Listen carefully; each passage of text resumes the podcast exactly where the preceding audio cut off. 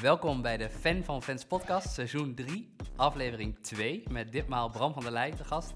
Bram is 8 jaar marketingmanager van Atletiekunie, is daarvoor bij Sanoma verantwoordelijk geweest als marketingmanager sport voor verschillende titels. En met hem praten we over het ondernemende verhaal van hardloper.nl, hoe je fans kan winnen met medailles en of dat überhaupt kan. We bespreken de toekomst van atletieksport en we zoomen wat verder in op de meerjarige partnership met Spar richting Parijs. Heel veel luisterplezier en tot de volgende. Bram, welkom bij de Fan van Fans podcast. Voor iedereen en dus ook voor jou het begin. De eerste vraag, wat is jouw mooiste herinnering als sportfan?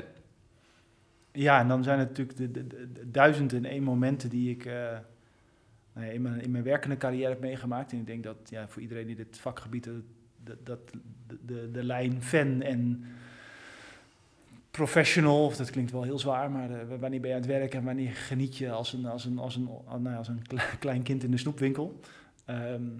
Maar als ik er goed over nadenk en echt een beetje terugga naar van wat heeft nou een onuitwisbare indruk achtergelaten, dan moet je dus nou eigenlijk naar het eerste moment terug gaan denken wat je nog herinnert van de sport.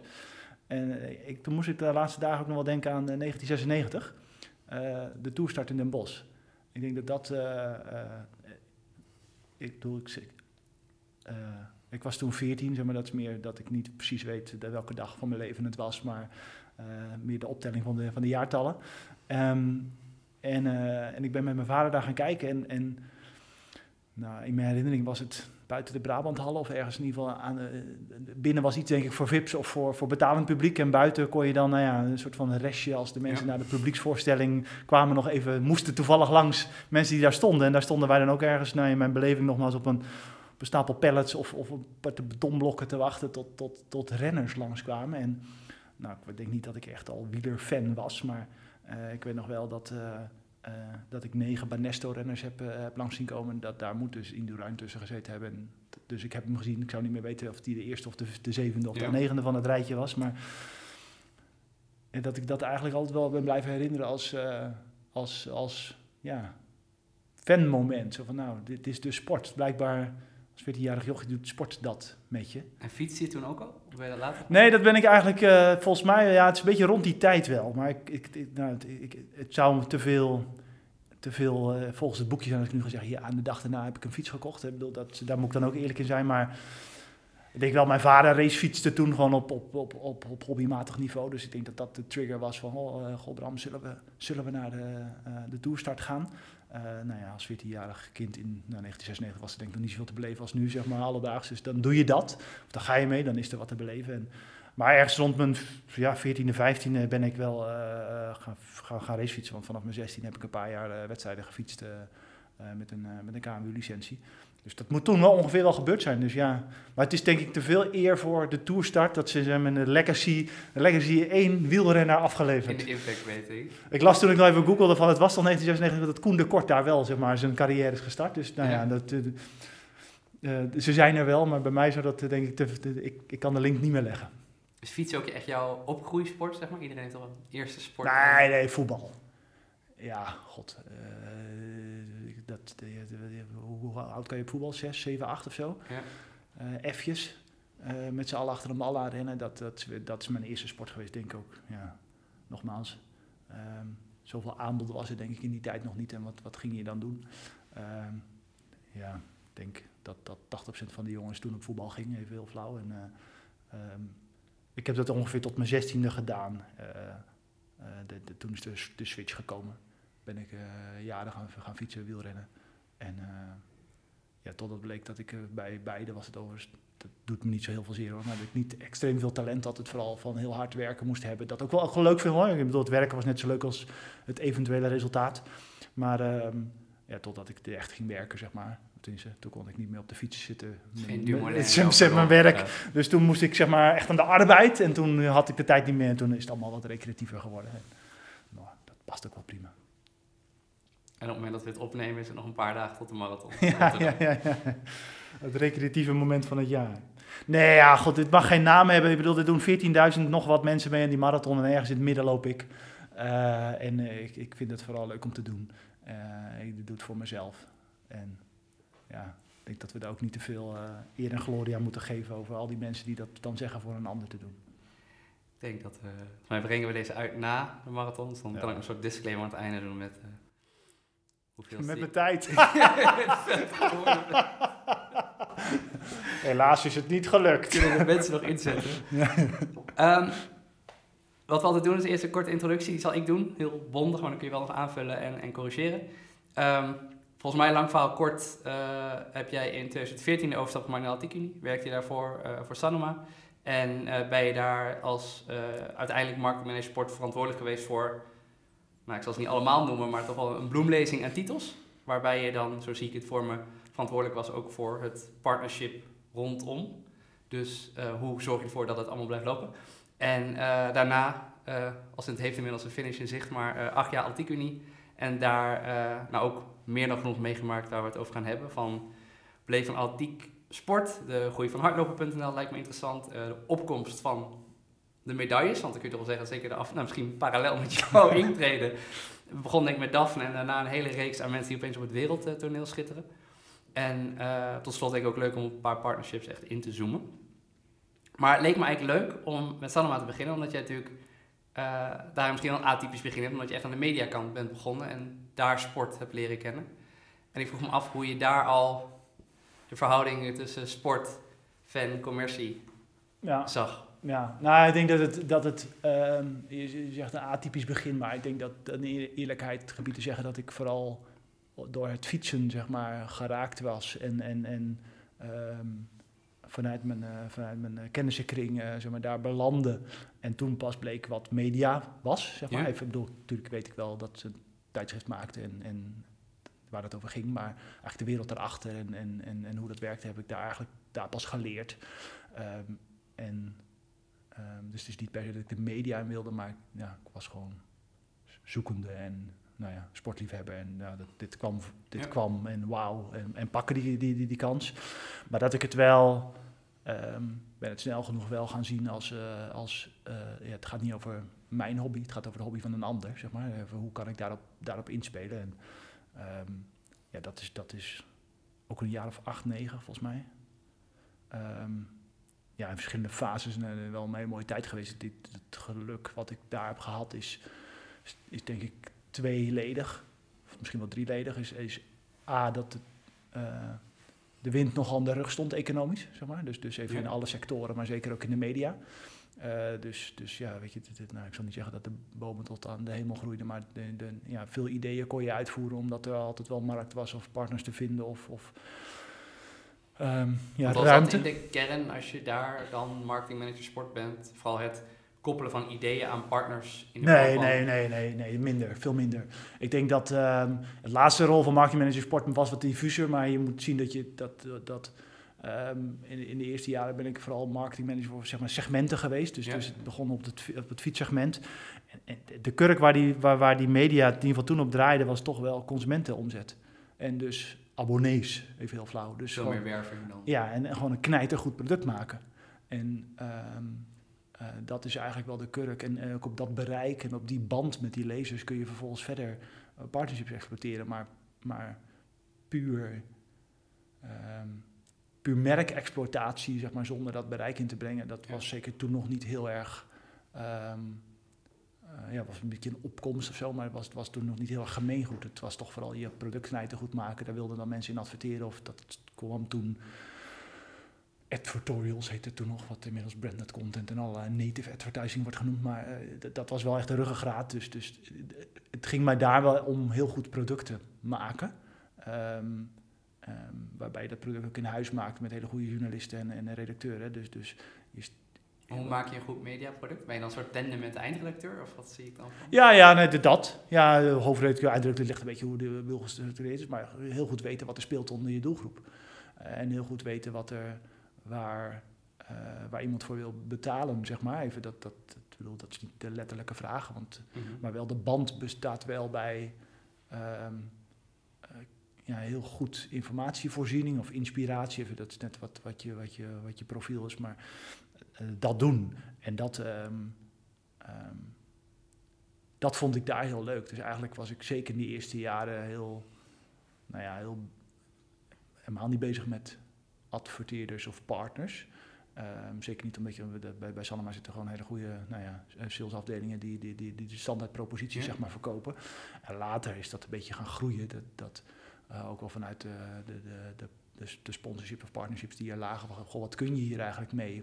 Hoe zou je dit nou kunnen exploiteren? En dan ga je een keer met een tijdschrift als Fietsactief ga je een routeboekje maken rondom Rotterdam voor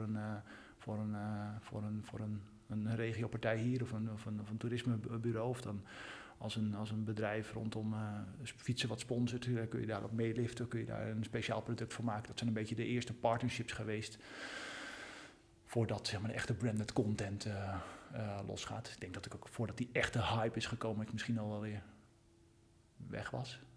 Als ik zie hoe het geëxplodeerd is de laatste jaren, is het natuurlijk extreem. Niks te nadelen hoor, maar het kent zijn weergaan niet wat we denk ik tot 2014 daar deden. Ik denk dat en een ander pluspunt zeg maar, wat er in die tijd was dat er gewoon heel erg gebouwd werd aan een sportcluster. Dus toen ik bij Sanoma intreden deed, was het echt allemaal merken, tijdschriften, zeg maar even, maar merken teams en merken redacties, merken marketeers. En dat werd langzaam gebundeld tot een afdeling sport met inderdaad een divers assortiment aan tijdschriften en branches. En het is een beetje zoeken naar efficiëntie daarin halen. En dan moet je echt omdat je juist zo goed je doelgroep moet kennen, zit dat niet zoveel aan de inhoud. Zit het een beetje aan productie. Even heel flauw, hè? Ik bedoel, als je 12 tijdschriften in een oplage van 50.000 maakt, dan druk je 600.000 exemplaren. Maar als je dat zeg maar 36 keer doet, dan worden je inkoopvoordelen wel wat zeg maar anders. En op allerlei andere zeg maar, standaard productieprocessen. Maar ook wel op marketinggebied kon je wel zien dat weet je, voor al die verschillende tijdschriften deden we beurzen of evenementen. Ja, waarom zou je 36 keer een andere zeg maar, beursstand bedenken of een ander beursconcept als iets werkt? Ja. Natuurlijk is de fine-tuning over hoe je dat bij dat publiek brengt wel anders. Maar het werd schaalbaar.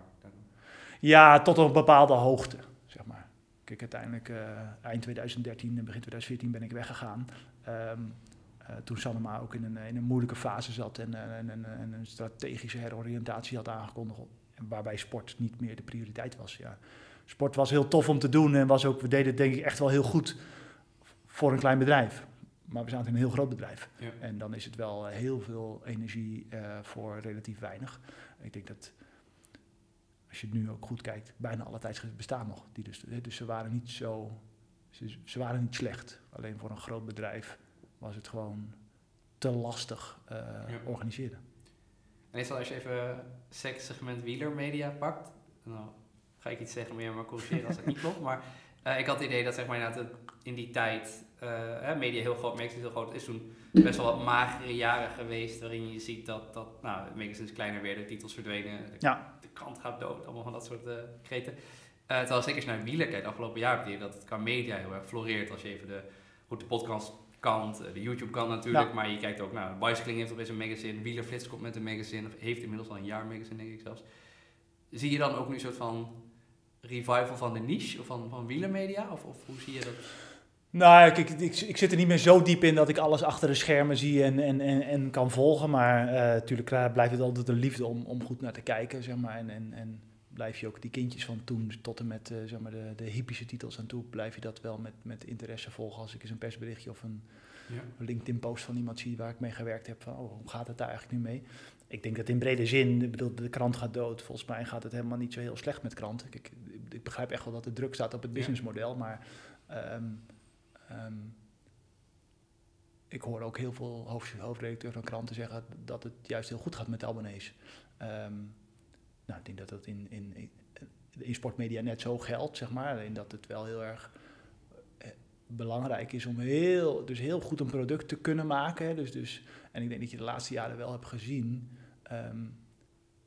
als je een beetje gaat afbellen bij wat voor partijen, maken nou die voorbeelden die, hè, je noemt geen namen, maar ik begrijp welke voorbeelden je noemt. Hè. Als je het op YouTube en wielrennen hebt, dan hoeven we niet heel lang zeg maar, te suggereren waar het over gaat. Maar de liefde die daarachter zit, achter sportmedia, dat is wel wat denk ik de grote revival is.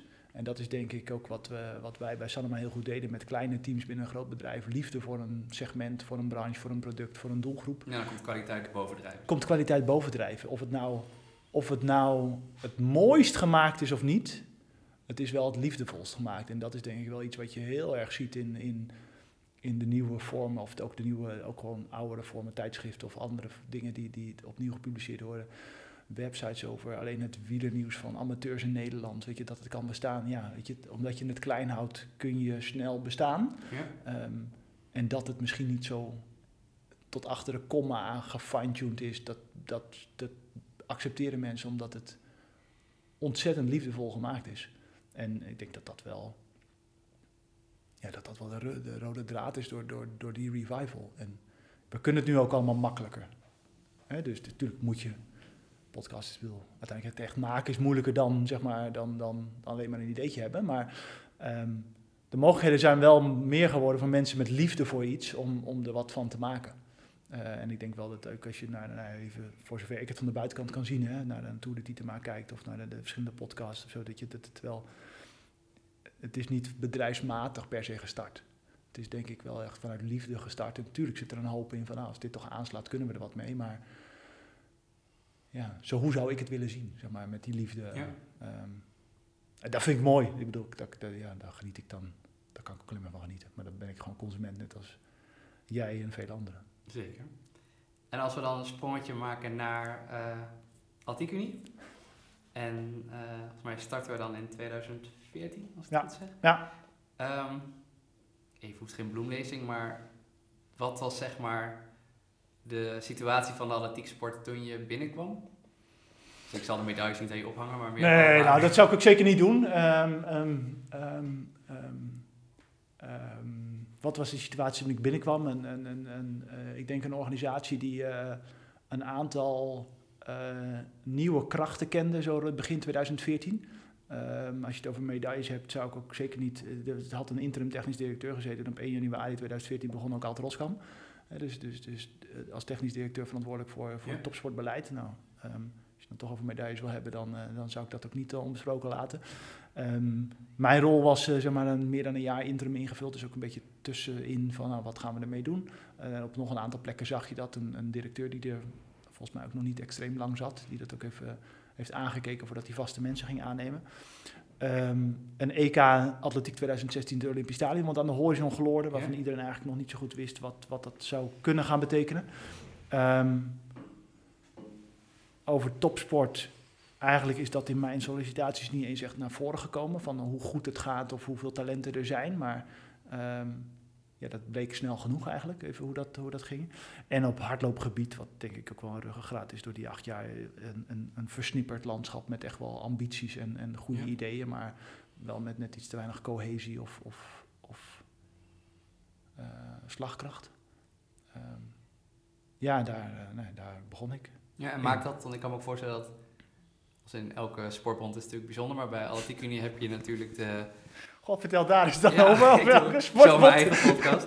Maar je hebt natuurlijk een heel verdeeld landschap. Als in je hebt even, zeg maar, track and field en op de weg is al een ding. Dan heb je natuurlijk even de klassieke top en recreatie, semi, daar komen de talenten uit. En je hebt natuurlijk wat toen helemaal speelde en gelukkig nu met hardloper.nl denk ik een goede invulling krijgt. Is van, je hebt heel veel mensen die jullie sport doen, maar niet bij de bond horen en ook die behoefte niet voelen. Dus ik kan me wel voorstellen dat Atletiekunie destijds op een soort van... Je kunt ook niet op 68 paarden tegelijk wedden, zeg maar. En hopen dat ze allemaal... Allemaal hard rennen, zeg maar. Allemaal hard rennen. Allemaal winnen. Oh nee, dat gaat natuurlijk niet als we in dezelfde wedstrijd... Ik denk dat je bij alle 68 inzet, verlies je altijd, toch? Als je op rood en zwart tegelijk inzet, dan verlies je altijd. Dus ik heb me dat denk ik toen niet zo heel erg gerealiseerd... hoeveel verschillende, zeg maar... stromingen er zijn, of hoeveel verschillende belangen, of hoeveel verschillende wedstrijden binnen de wedstrijd, hoeveel verdeeldheid er is. Misschien is dat goed ook, dat je onbevangen in dat soort dingen stapt. Ik denk, dat maakt het een bijzondere bond. Aan de andere kant denk ik dat, nogmaals wat je zegt, ga bij een andere bond zitten, dat het ook zijn spanningsvelden kent. En is het dan tussen leden of individuen, of is het dan tussen grote clubs en kleine clubs, of is het dan tussen topsport A en topsport B, is het dan commerciële teams en bondsprogramma's, is het tussen... maatschappelijke belangen, veiligheid, het bos moet open, geen politiebegeleiding meer bij wedstrijden. Ik bedoel, overal zijn, zeg maar, moeilijkheden te benoemen. Ik heb ze me niet per se zo gerealiseerd.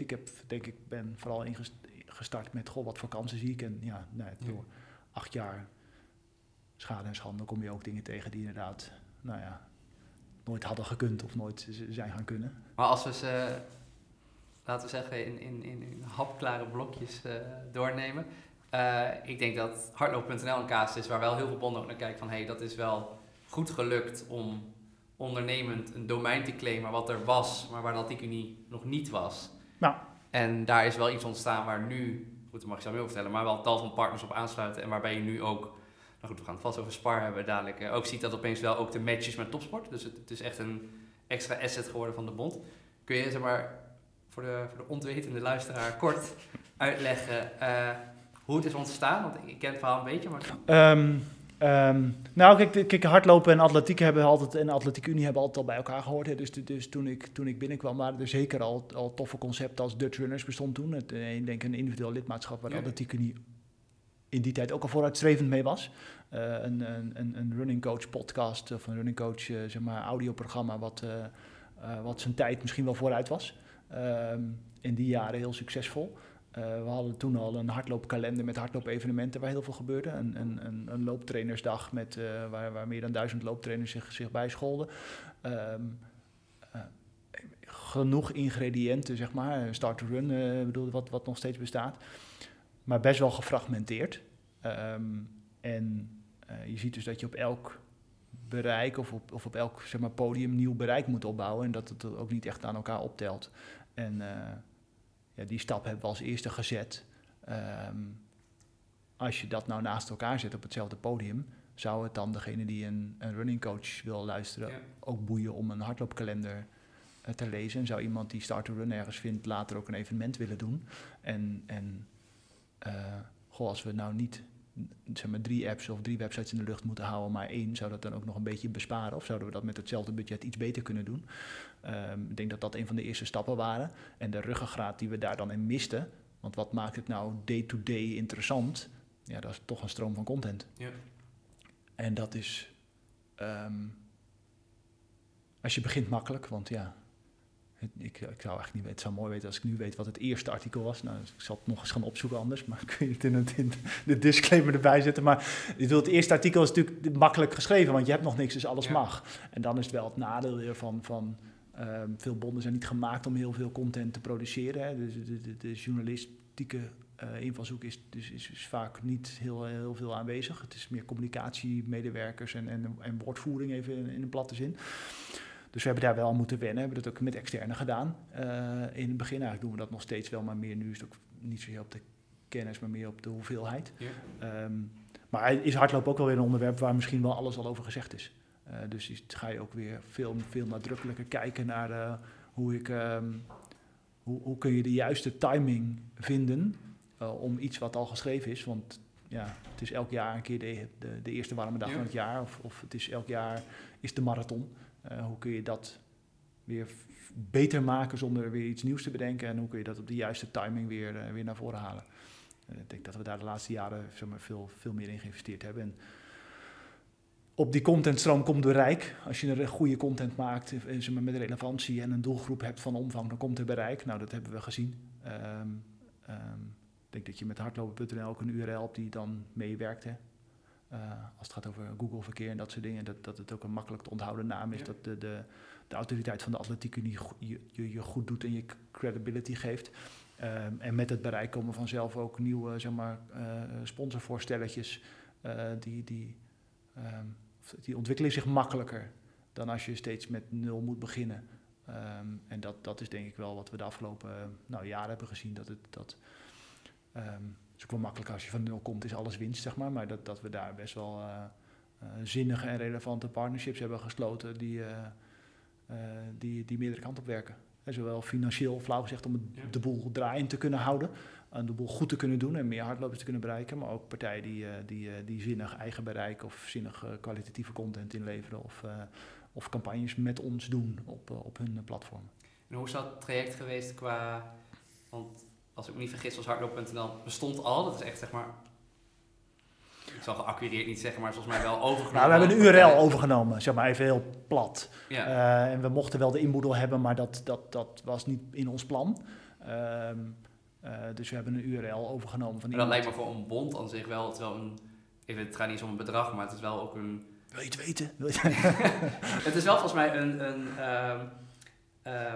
ga je dat netjes zeggen? Nou ja, een stap. Ja, het is even, ik vind het heel grappig dat je, het is wel grappig dat je dat eruit haalt. En ik zal niet zeggen dat ik mijn memoires ga opschrijven, maar dat is wel, ik vond dat een heel moment, zeg maar, omdat het heel vroeg al in mijn periode bij de Atletiekunie zat, dat die kans kwam voorbij. En eigenlijk hadden we helemaal geen tijd om heel lang te discussiëren, maar ja, het voelde ook wel oncomfortabel, zeg maar, van ja, weet je, ik heb dat geld niet nu liggen of zo, weet je, ik bedoel, dan moet ik een ander project stopzetten of dat is ook niet aan mij of zo, hoe lang zit ik hier nou en hoe ga ik dit aanpakken en nou, ja, laat ik eens, we hebben maandag dan, of geen idee meer wat het was hoor, maar we hebben volgende week dan een managementteamvergadering, nou ja, laat ik dan daar agenderen en een powerpointje maken met de reasons why en waarom het dit en dat en de worst case scenario, wat dan als? En dat je, ik denk dat wel typeerde de Atletiekunie in die tijd, dat het ook was van, ja, weet je, Bram, even heel flauw, gooi die PowerPoint maar weg. Het is gewoon hoe je het ook gaat redeneren, dit gaat zich uitbetalen. Weet je, en in het ergste geval moet je het weer gaan verkopen na een paar jaar, omdat we er helemaal niks mee kunnen. Ja, dan blijft het ook wel relatief waardevol, dat geloven we wel, maar dat gaat je op zoveel manier zoveel winst geven, of het nou geldelijke winst is of andere impact. En toen dacht ik wel, weet je wel, nou, de eerste maanden bij zo'n bond, nou, is het dan een ambtelijke omgeving? Hoe gaan we hier om met processen? En dat eigenlijk dat ook wel het vertrouwen was van, ja, weet je, er is echt wel ruimte om met ideeën te komen. En er is echt wel budget om ideeën uit te voeren. Maar je moet wel de ballen hebben om die ideeën in ieder geval op tafel te leggen. En niet aan de voorkant eigenlijk al te denken, ja, er zal wel geen geld zijn. Of ze geloven me niet. Nou ja, durf het. Doe het eens. En... de eerste plannen die er lagen waren ook allemaal plannen die er al waren door de mensen die er al zaten toen ik kwam. Weet je? Dus de contouren lagen er al en niemand had gezegd, goh, de kans van de URL kwam misschien niet voorbij, maar niemand had ook echt gezegd van ja, dit kost het en dat is een goed idee. Ja, dan komt het geld ook niet. Was het daarmee voor jou ook bijna eigenlijk terug naar Sanoma een... Jij komt als een titel benaderen. Ja, nee, het is mijn habitat, zeg maar. Ja. Dus natuurlijk vond ik dat een tof project. En het enige is, bij Sanoma dacht je een concept uit en dan had je een redactie zitten. En je had een lezersgroep zitten. En dat is natuurlijk wel, dit was echt van scratch af aan. Ineens moest je overal wat van vinden. Kleinere teams. Natuurlijk werken er meer mensen mee, maar ik denk dat de inhoudelijk betrokkenen waren er 3 of 4, zeg maar, echt op kantoor. Nou. Terwijl bij Sanoma, als we een Tour de France hebben, we ooit de officiële licentie van de Tour de France gids, zeg maar, geacquireerd. En ja, daar zitten er gewoon 10 mensen met wielerliefde hebben die hun vingers erbij aflikken om nog een paar extra uren, zeg maar, in een nieuw tof project te steken. En je hebt je verspreiding, of je hebt je distributiekanalen, je promotiekanalen ook al liggen, weet je. Dus je hebt mensen die hartstikke tof logo's kunnen schetsen eigenlijk als je 2 woorden zegt. En dit was wel weer even van, oh ja, het moeten we allemaal zelf wel weer even wat van vinden. Maar het was wel heel erg, ja, content, bereik creëren, wat slaat aan, hoe gaan we daarmee om. Ja. En even ter afsluiting van blokje 1. Waar staat het nu? Als in even, volgens mij het schuurt tegen 1 miljoen bezoekers per jaar. Het reeks van partners, de futures zijn uitgebreid. Stel jij staat op een feestje en je pitcht het platform, wat is het dan? Daar zou ik nog even over na moeten denken hoe ik dat op een feestje doe. Maar ik denk dat er staat een stevig platform met een bestendig bereik. Ik denk wel dat de gezonde ambitie moet zijn om te blijven groeien. En iets harder misschien dan het laatste jaar.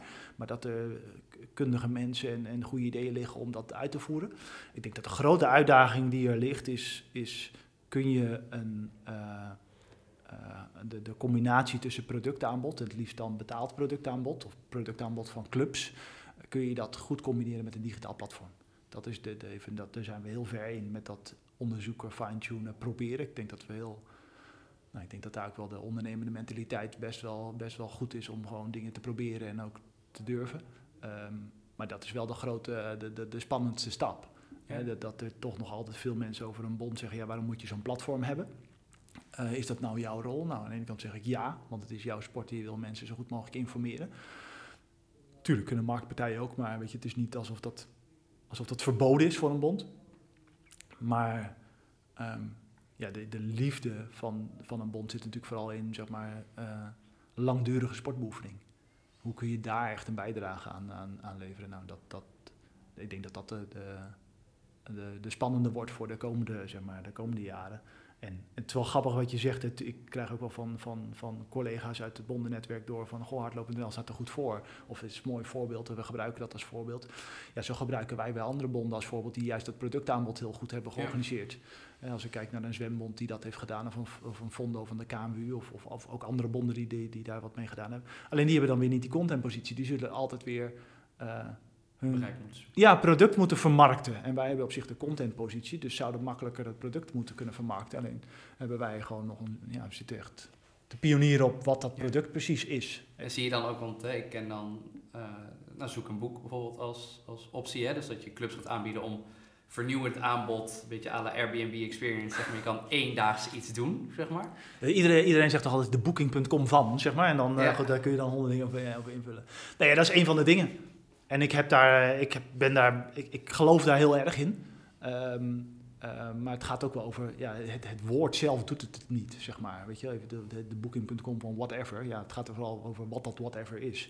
Ja. Om relevant te zijn voor je sporter. En dat moet je samen met clubs doen. En dus moet je ook wel op één lijn liggen. En dan moet je... Of op één lijn. Je moet hetzelfde tempo willen volgen. En dat zijn de puzzels. En wat is dan... De clubs kennen heel goed de mensen die bij hen over de vloer komen. Maar zijn het dezelfde mensen als die digitaal bezig zijn? Ja of nee? Nou, dat zijn dingen die je nu eigenlijk aan het uitvinden bent. Zonder dat gelijk af te rekenen. Ik denk dat dat wel mooi... dat wel terugkomt. Dat er ruimte is om het te proberen. Ja, en dat is dan hetzelfde. Want je hebt natuurlijk hardloop voor bedrijven daar nog. Ja, bedoel ik niet om onszelf, zeg maar, heel erg in de spiegel te beoordelen, maar we proberen wel veel, zeg maar, daar zou je iets van kunnen vinden. Ja. Ik vind het goed, of ik vind het mooi dat je het laat zien en dat je het durft. Maar goed, het is, de vraag is of dat te veel paarden zijn, dat zal de toekomst uitwijzen. Ja. Mooi van de toekomst. Dan een andere, want je hebt natuurlijk ook in die 8 jaar...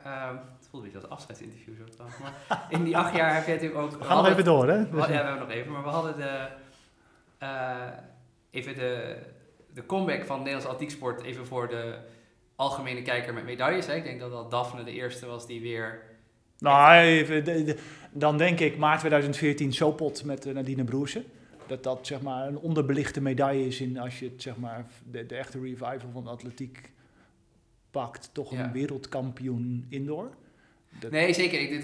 Het zijn prestaties, maar ik denk even voor in de categorie hype, noem 4 grote sporters in Nederland en er zit weer een atleet tussen, zoals Epke dat voor gymnastieksport gedaan heeft. Ja. Als je natuurlijk Daphne WK en toen daarna is natuurlijk een hele reeks gekomen aan atleten en nou goed, tegenwoordig een WK, we kijken er niet meer op van medailles. Maar wat ik interessant vind, en goed, we hebben het ook al vaak over gehad, maar is dat hoe heb je dat zien afstralen op de atletieksport? Zeg maar, je hebt altijd de discussie van levert een medaille leden op. Andersom zie je natuurlijk in Nederland ook een evenementenlandschap wat voor atletiek best lastig is. Ik wil kijken naar de FBK Games. Is eigenlijk het enige echt grote atletiek evenement wat het goed doet, maar ook hard moet werken om dat te krijgen. We hebben experimenten gezien met de Flame Games in Amsterdam, wat lastig is gebleken in het Olympisch Stadion. En, je merkt natuurlijk dat de EK was een gigantisch succes. Maar hoe kan de sport nog die stap maken dat het ook in bezoekers gaat pieken? Ja, als ik daar nou 1, 2, 3 een antwoord op had, dan zou je zeggen, goh, waarom ben je daar niet eerder mee begonnen? Wat denk je dat de ingrediënten zijn? Nou, kijk, wat je ziet is natuurlijk dat oranje zet schijnwerpers aan. Hoor, of zeg maar, oranje trekt de schijnwerpers aan. En ik denk dat wij... als atletiek sport in onze handen mogen knijpen met de NOS als een broadcaster, zeg maar, van alle grote evenementen. En ja, ik weet dat er onder liefhebbers af en toe, zeg maar, tegengeluiden gaan, want de NOS zendt daardoor soms ochtendsessies niet uit. Of weet je, de tijd op de publieke omroep is schaarser dan op andere omroepen. Maar het bereik wat ze kunnen creëren, maar ook de manier waarop ze dat voor zeg maar, Jip en Janneke inzichtelijk brengen, is wel is echt wel goed.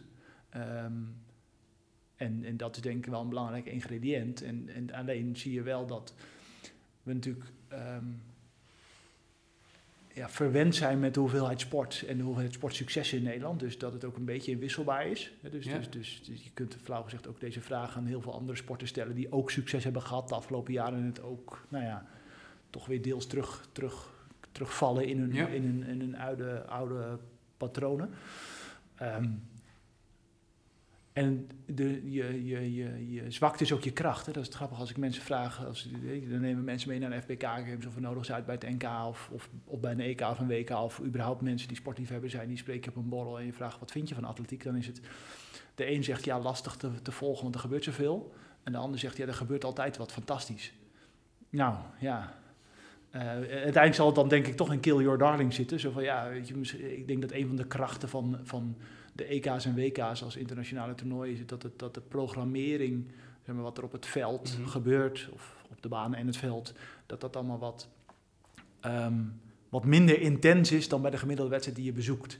Waarin er veel meer nog tegelijk gebeurt, omdat het, zeg maar, de tijdsdruk waarin alles af moet zijn meespeelt. En dat maakt het wel moeilijker om te volgen. Ja, Nederlanders, ik bedoel, we hebben... Wat ik een mooi voorbeeld vind, bijvoorbeeld als je kijkt naar de sport naar de stad brengen. Hè, wat we in 2016 EK, een van de uithangborden van het EK Atletiek in Amsterdam was natuurlijk het speerwerpen op het Museumplein. Hè, dus mensen laten zien dat het indrukwekkende prestaties zijn als je er met je neus bovenop staat. We hebben dat natuurlijk herhaald bij NK's en bij andere soorten. En dat als je dat met een... En met polsdrukspringen is het heel duidelijk. Hè? Het is al hoog. Hè? Even of het nou het Nederlands record is of een meter eronder, dat maakt niet zo uit. Maar voor Jip en Janneke is het hoog. Als je erbij staat te kijken, je kijkt 4,50 meter omhoog, is het hoog. En 5,50 meter is ook hoog. En 5,80 meter is ook... Het is allemaal hoog, zeg maar. Ja. Het is niet te... Hoe bestaat het, zeg maar? Dus dat gevoel. En als die eraf gaat, is het fout. Ja, is wel lekker duidelijk. En bij verspringen is het toch een beetje... dan springt iemand, die landt in het zand... dan gaat er een witte of een rode vlag omhoog. Ja, goh, waardoor dan? Zeg maar. Kun je dat goed volgen? Vraagteken. En was die sprong nou verder dan net? Ja, ik weet het niet. Ik kon het niet zo goed zien. Even. En dan sta je weer naar zo'n scorebord te kijken. Ik denk dat die sport inzichtelijk maken. Ja, okay. Mensen zijn snel afgeleid. Stel dat je het moet doen met een uitzending van 2 minuten. Wat zou je dan brengen? En hoe zou je dat dan brengen? Ja, weet je, ik spreek ook mensen die zeggen... de hoeveelheid, zeg maar, wat ik lees van een Diamond League op NOS is voor mij voldoende. Ja, dat zijn dan 2 minuutjes. Ja. Ja. Nou ja, dan moet je dus... Dan heb je het niet over, wat maken we van een NK of zo... maar dan heb je het over dus 2 minuten tijd om je sport te presenteren en bijna te verkopen. Nou, dat is verrekt te weinig. En dat betekent ook wel dat je soms... Of je nou kan sturen of niet, want het zijn misschien niet jouw evenementen. Je bent niet het mediakanaal wat het kan bepalen. Maar dan moet je heel selectief zijn in waar je dan voor kiest. Ja, en zit je dan ook, wat ik kan me voorstellen, als bond... waarbij, zeg maar, jullie Team NL, zeg maar, de Nederlandse selectie is zo groot... dat je op de site kun je gewoon scrollen en er blijven atleten komen. Zoveel op de verschillende disciplines zijn er. Uiteindelijk zie je ook dat vaak gezichten maken de sport. Dus hoe meer mensen begrijpen wat er gebeurt. Nou, als je... Wat net even over Tour de Tietema als voorbeeld noemde. Mensen snappen zijn verhaal en daardoor volgen ze het verhaal. Ja. Is het dan als bond ook lastig? Of hoe zou je dat kunnen oplossen? Dat je te veel verhalen hebt om te vertellen. Maar je ook niet weer wil kiezen omdat je niet wil... Nou, ik denk dat de moeilijkheid is als ook vanuit het liefdevol werken. Hè? Flauw gezegd is natuurlijk dat ook lastig omdat iedereen je even goed aan je hart, evenveel aan je hart gaat. En je houdt van allemaal. Je houdt van alle disciplines, et cetera. Dus ik denk dat dat een heel grote uitdaging is voor sportorganisaties, niet-commerciële sportorganisaties. Dat voor een Jumbo-Visma is het toch logisch dat Wout van Aert altijd op het affiche prijkt, zeg maar. Of Roglic, of nou goed, er zijn nog wel wat andere kanonnen, maar even meer een selectie daarvan maken. Ja. Ik durf daar niet een antwoord op te geven. Ik weet dat het moeilijk is, omdat ik daar onderdeel van dat geheel ben geweest. En je doet het altijd naar eer en geweten, maar... Ik denk dat als je dit zou vertalen naar een commerciële organisatie... dan zou je harder keuzes hebben gemaakt. En dat is misschien op een bepaalde manier... zou dat commercieel goed zijn, ik noem wat, voor je sport... maar of het goed is voor je hele sport... en of dat het commerciële gewin van het uitlichten van één discipline... of één atleet of een clubje atleet... of dat zich uitbetaalt, dat je de rest ook kan blijven, zeg maar, supporten... dat durf ik niet te zeggen. Nee, en denk je dat als je kijkt naar het, dan zit ik er vast ergens naast, maar het medialandschap in de niche atletiek is beduidend kleiner dan zo'n wielrennen pakken. Als in hoeveel websites doen verslag, los van de bond, hoeveel mensen promoten het. Ja. Ik zou bijna zeggen van hoeveel, denk aantal professionele atletiekmedia zijn van hand te tellen, denk ik. Als je het, dat kun je. En dat doe ik best wel ruim, maar dan denk ik, ga even ruim zitten in mijn marge. Ja. Andere kant hebben we net ook besproken van, hè, als er een niche is en het verhaal wordt begrepen, dan is er markt. Nou, het is ik denk dat er een groot verschil tussen atletiek en wielrennen is dat even wielrennen en fietsen, even als je het zo onerbiedig mag zeggen, ligt heel dicht bij elkaar. Weet je, ik woon in de buurt van Arnhem, vlakbij zeg maar een van de wat bekendere heuveltjes die in het voorjaar elke week wordt aangedaan door een ander pijltje, zeg maar, een andere toer. Aan de andere kant van Arnhem, de Italiaanse weg of de Holleweg. Okay. Yeah. En daar spelen dus heel veel mensen wielrennetje. Yeah.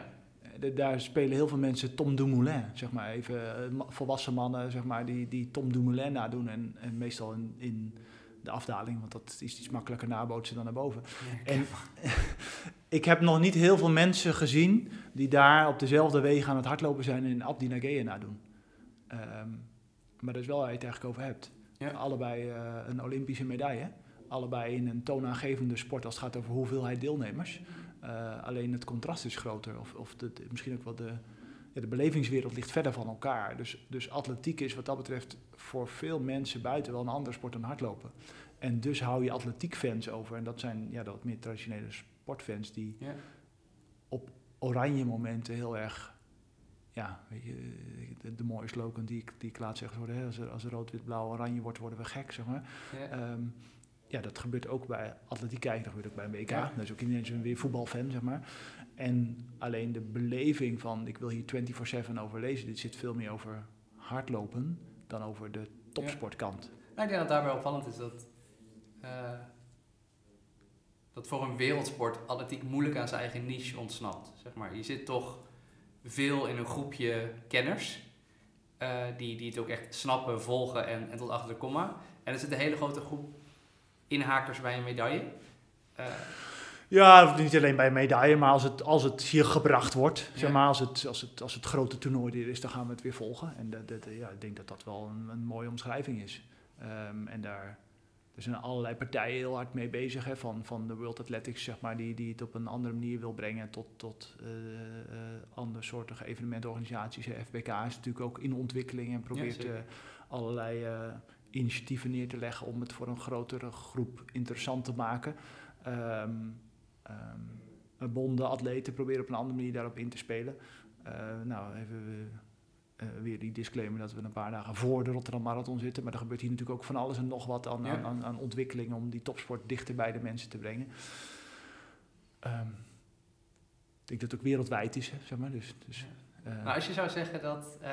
ik ga binnenkort weg bij Atletiekunie. Dat is die primeurs al... Ik weet niet wanneer je gaat publiceren. Ja, september. Stel jij zou...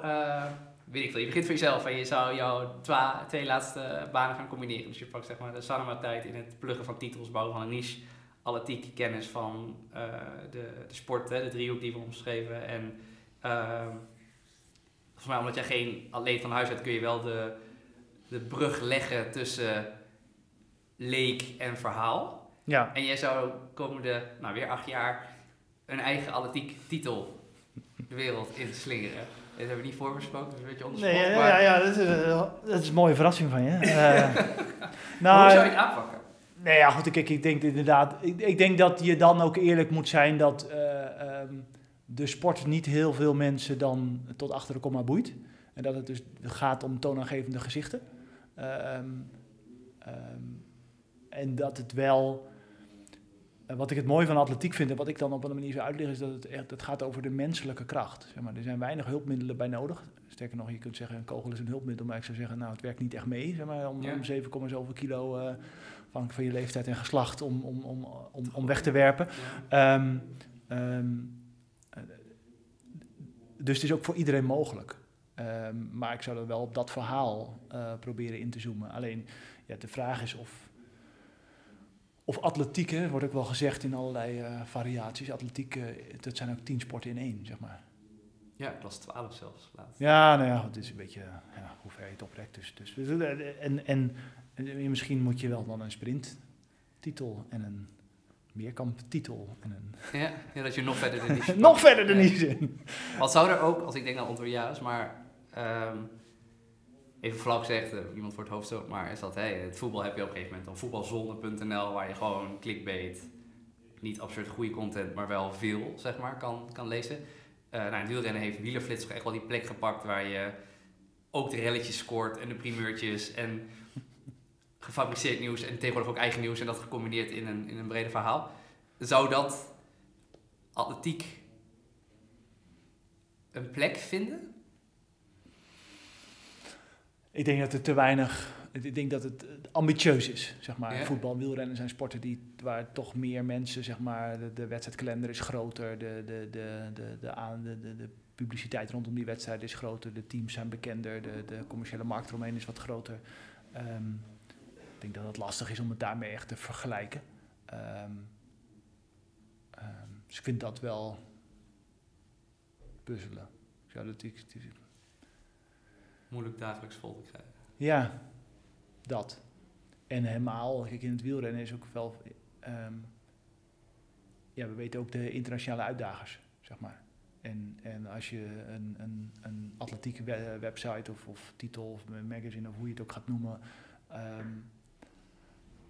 gaat maken voor Nederlanders, dan ik denk dat het de hoeveelheid Nederlanders die internationale atleten kent, zeg maar, dan zullen we het op Usain Bolt en over Eliud Kipchoge hebben. En het een beetje geluk dat er iemand nog Mondo Duplantis noemt, omdat hij toevallig laatst, zeg maar, als laatste nog in beeld was bij het WK Indoor. Maar dan is het voor heel veel Nederlanders wel geweest. En de groep die er, zeg maar, wel 15 kan noemen, dat is een te kleine groep om een commercieel platform op te runnen. Ja, zou dan laatst vragen over dit blokje en hebben we nog 1 te gaan. Maar zou meer platgezet relletjes de sport goed doen? Als in even niet op persoonlijk vlak, maar even, we hebben goede estafette teams. De strijd om in die selectie te komen is knijterhard. Zeg maar. Dat is een verhaal wat je niet veel leest, wat ik dan toevallig ken, maar weet dat het wel echt een te volgen iets is. En dat zowel van wie is nou eigenlijk de snelste van het team, maar dat is nog minder interessant, maar vooral van wie gaat plek 4 en 3 pakken. Dat is volgens mij een verhaal wat... volgens mij sport wordt interessant als iemand ook verliest. Zeg maar. Dat is even een ding. En als er nog 1 grote Hosanna is het minder... Nee, dat is... is relletjes goed voor je sport? Tuurlijk is het, zeg maar, even... Het bestaat, zeg maar. En dus er komt meer aandacht op. Maar of de relletjes nou per se goed zijn, dat weet ik niet. Nee, met relletjes bedoel ik dan vooral... Ik begrijp het. Nee, maar of rivaliteit. Nee, ja, goed. Kijk, zolang... Het moet mensen wel boeien, zeg maar. En dan... Ik bedoel, misschien 10 jaar geleden of zo, dan nou, het zal iets langer geleden zijn. 16 jaar geleden... ging ik me, denk ik, druk maken over wat de selectie van de Rabobank voor de Tour de France is. En wie de negende renner zou zijn. Ja, als ik heel eerlijk ben, zeg maar, is dat ook maar een kleine groep die zich druk maakt over de negende renner van of tenminste, tegenwoordig gaan er geen 9 meer, maar, of volgens mij, maar het moet wel boeien, zeg maar, de rivaliteit in de relletjes. Dus wie dus de 6e of wie de afvaller van het estafette-team is, nou, ik weet niet of we daar nou heel Nederland voor op de banken krijgen. Het is wel... ik kan me voorstellen dat het verhaal van estafette om het verhaal te gaan leren. Nou, dat ben ik wel met je eens. Kijk, in die estafette is het voordeel van estafette is dat ze altijd gaan, zeg maar. Hè? Dus het is los van een blessure van een individu en het hangt ook niet per se aan een eventueel imago van een individu, maar het hangt aan een collectief. Dat er knijterhard getraind wordt en hard wordt gewerkt, maar ook samengewerkt moet worden. En dat zijn best wel mooie thema's die het verdienen om een groter publiek te bereiken. Ja. Als je zou zeggen, goh, je krijgt €1 miljoen productiebudget en je moet... of €50.000, god weet ik veel.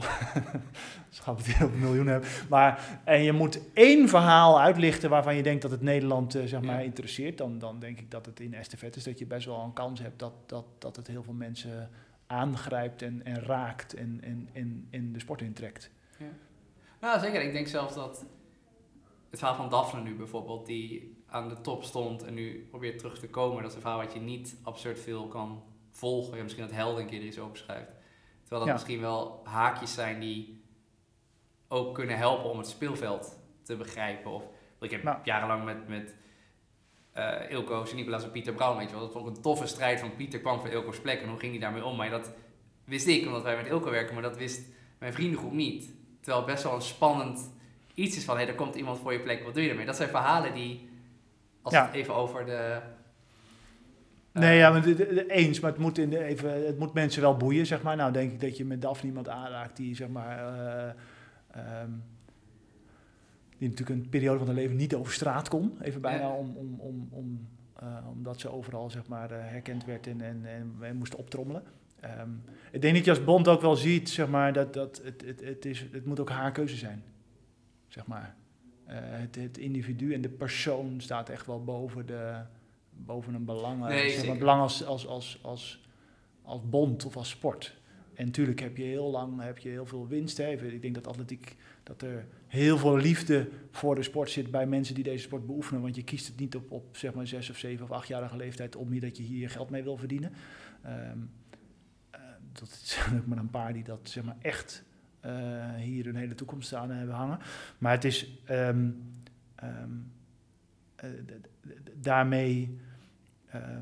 wij als bond geven dat individu wel echt heel veel ruimte om zich dat verhaal wel te vertellen of niet te vertellen. En ik denk dat dat heel mooi is, hè, als bond. Want het zijn je ambassadeurs, je moet er trots op zijn. Dus niet, zeg maar, niet gebruiken, misbruiken, zeg maar. Maar ik denk dat het ook wel in een commerciële organisatie dat het harder gaat. En is dat dan beter? Ja, misschien voor korte termijn wel beter. Maar goed, we zien ook allemaal hoe moeilijk presteren en andere belangen met elkaar, zeg maar, in harmonie moeten blijven. Hoe lastig die puzzels zijn. Ja. Oké, tot slot. Zo'n stuk disclaimer, kwartiertje zelfbevlekking, maar... nee, leek me ook wel de moeite. Alleen in dat project zit ik ook. Dus ik ga wat overspannen dan. Moeilijke vragen stellen.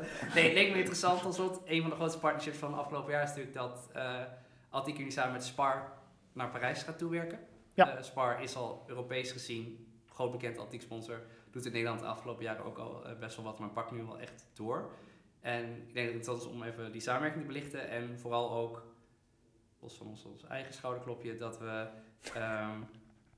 Nee, ik vind het interessant dat daar een combi in zit van alle drie. Dus van breedte sport, van associatie topsport en een stuk hardloper.nl. En ik denk dat dat wel een mooi voorbeeld is waar het elkaar ook versterkt. Ja. Misschien voor de luisteraar is een begin van wat gaan we doen? Wat is Spar? Spar is... nee, ja goed, even. Spar is Europees een van de grote atletiek sponsoren al... al heel lang en hebben ook een tijdje geleden tot en met 2028 verlengd met een Europese federatie.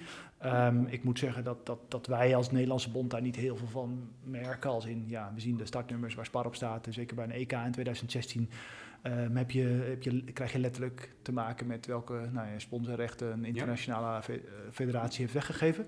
Of verkocht, laat ik het eerbiedig zeggen. Maar ja, ik bedoel...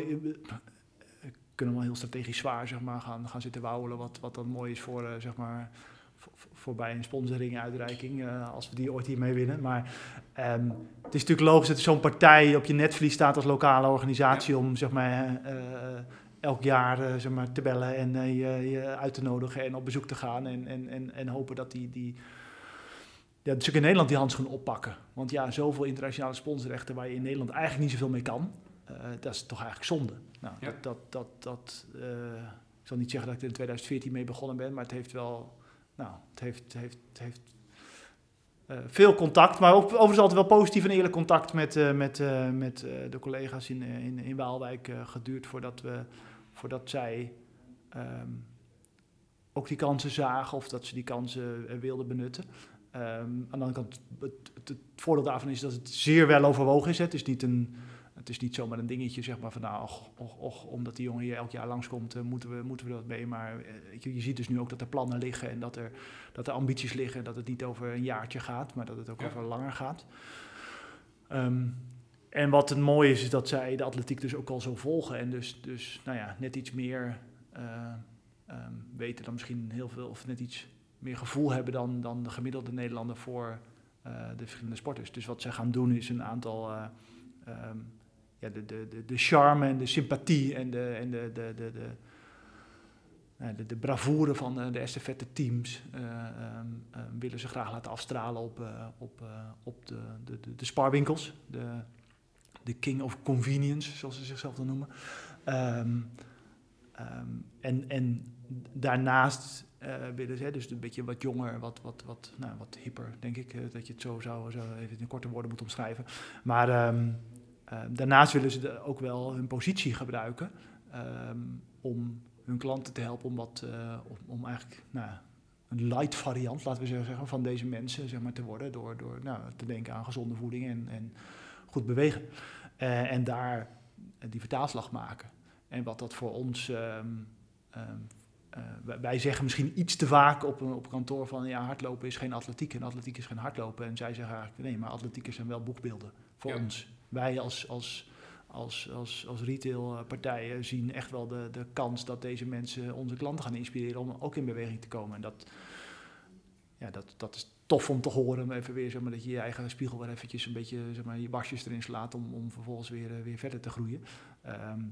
En daar zijn we dan, aankomend jaar is dan het eerste jaar, dus ik hoop dat het in één keer allemaal aanslaat. Ik denk dat het naïef is om te verwachten dat alles in één keer raak is, maar het is wel mooi dat het ons weer nieuwe kansen biedt.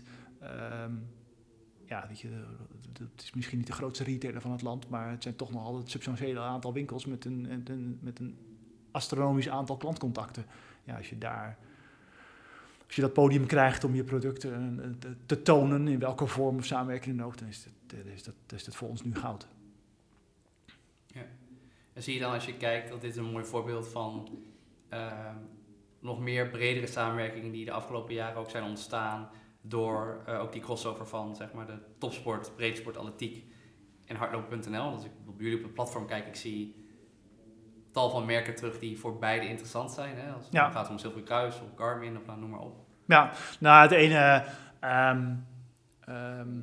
het ene gaat voor de grote aantallen. Hè? Dat is toch de hardloopbranche, even. En het andere gaat wat meer voor de associatie. Dat is dan toch dat oranje, dat opzetgevoel. En sommige merken hebben die allebei. En sommige merken willen vooral in een aantal of in de exposure zitten.